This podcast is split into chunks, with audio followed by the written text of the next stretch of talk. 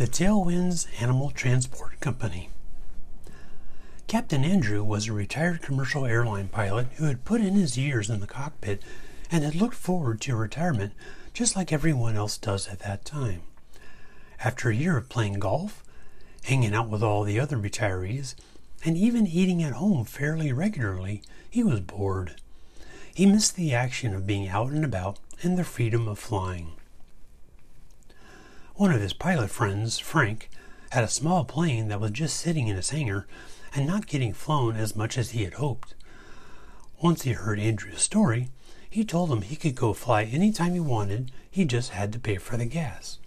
Well, needless to say, this thrilled Captain Andrew, and it wasn't long before he and Captain Frank met at the local municipal airport for an introductory flight. It was a short trip from Phoenix to Sedona, also known as the $100 hamburger flight. Everything went well, and before he knew it, he was making plans for future adventures.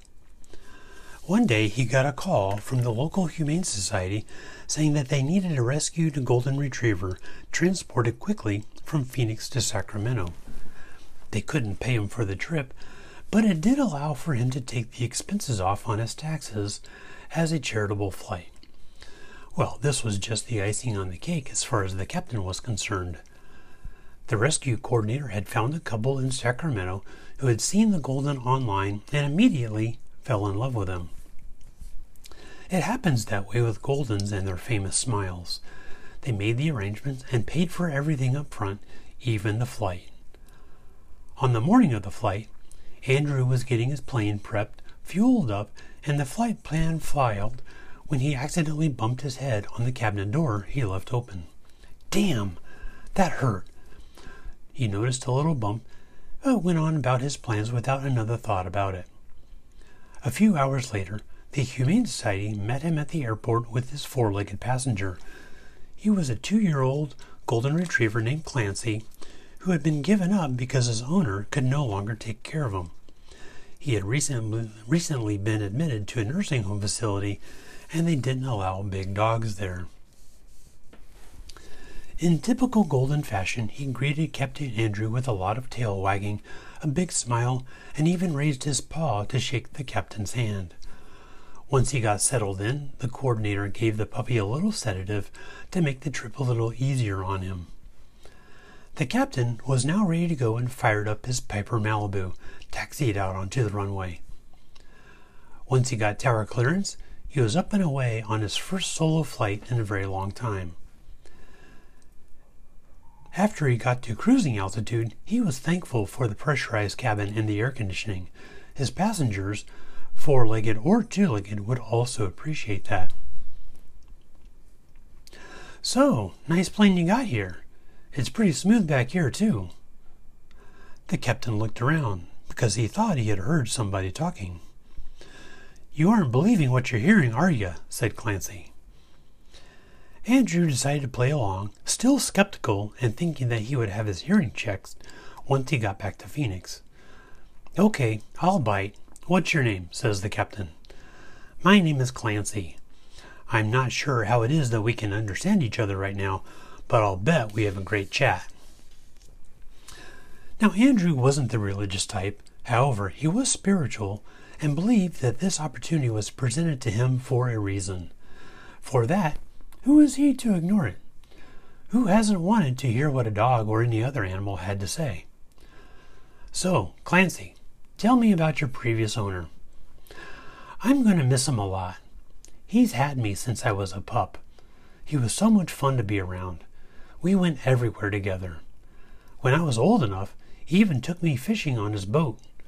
Sitting at the front of the boat, splashing through the waves, was fantastic.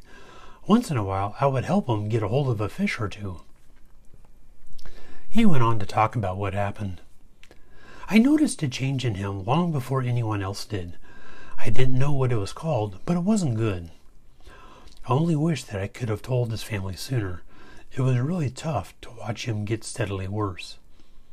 It was later that I heard the humans talking, and they said it was Alzheimer's.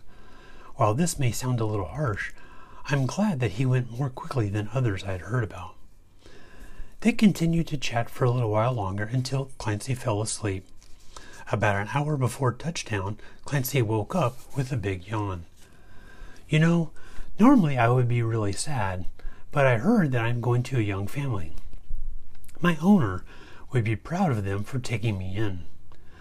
Once they landed at the airport, the new family was there to greet him and their new best friend. The family invited him to stay overnight at their home after the long flight and have dinner with them. Well, the captain gladly accepted, for it had been a while since he had had a good home cooked meal. Their little boy was about five years old with boundless energy and curious about everything. Clancy, being only two years old, had plenty of energy to keep up with the young fella. Back in Phoenix, the captain called up his buddy and invited him to lunch. From the look on Andrew's face, Frank could tell that he had discovered the secret. So, they talked to you too, huh? He said with a big grin on his face. Holy crap, Frank, you should have told me. It damn near had caused me to have a spell up there. Well, I thought about it, but declined just in case you couldn't talk to them and then you would think I was nuts. From what I can tell, it only works on the plane and nowhere else. I've tried. So, Andrew told them of the flight and what they had talked about. Frank wasn't sure if it worked with cats yet, as he hadn't flown with them. He will be curious to see if they talk too. Over the next year, Captain Andrew became the pilot of choice for his local Humane Society, and he has had many conversations with the animals he has transported. This includes dogs, cats, birds, and even a python. He was afraid that once the bump went away, so would his power. He was thrilled when this was not the case. The end. Hi, Dave here. Thank you so much for listening to my stories. I hope you got a laugh or a smile out of it. That always makes me feel good.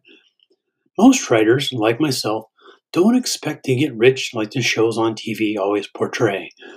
However, a little bit of your donations goes a long way to keeping our creative fires burning just click on the listener support icon that you see on your screen to show me some love. If you don't see that for some reason, you can go directly to this site, anchor.fm forward slash David hyphen Lastinger forward slash support.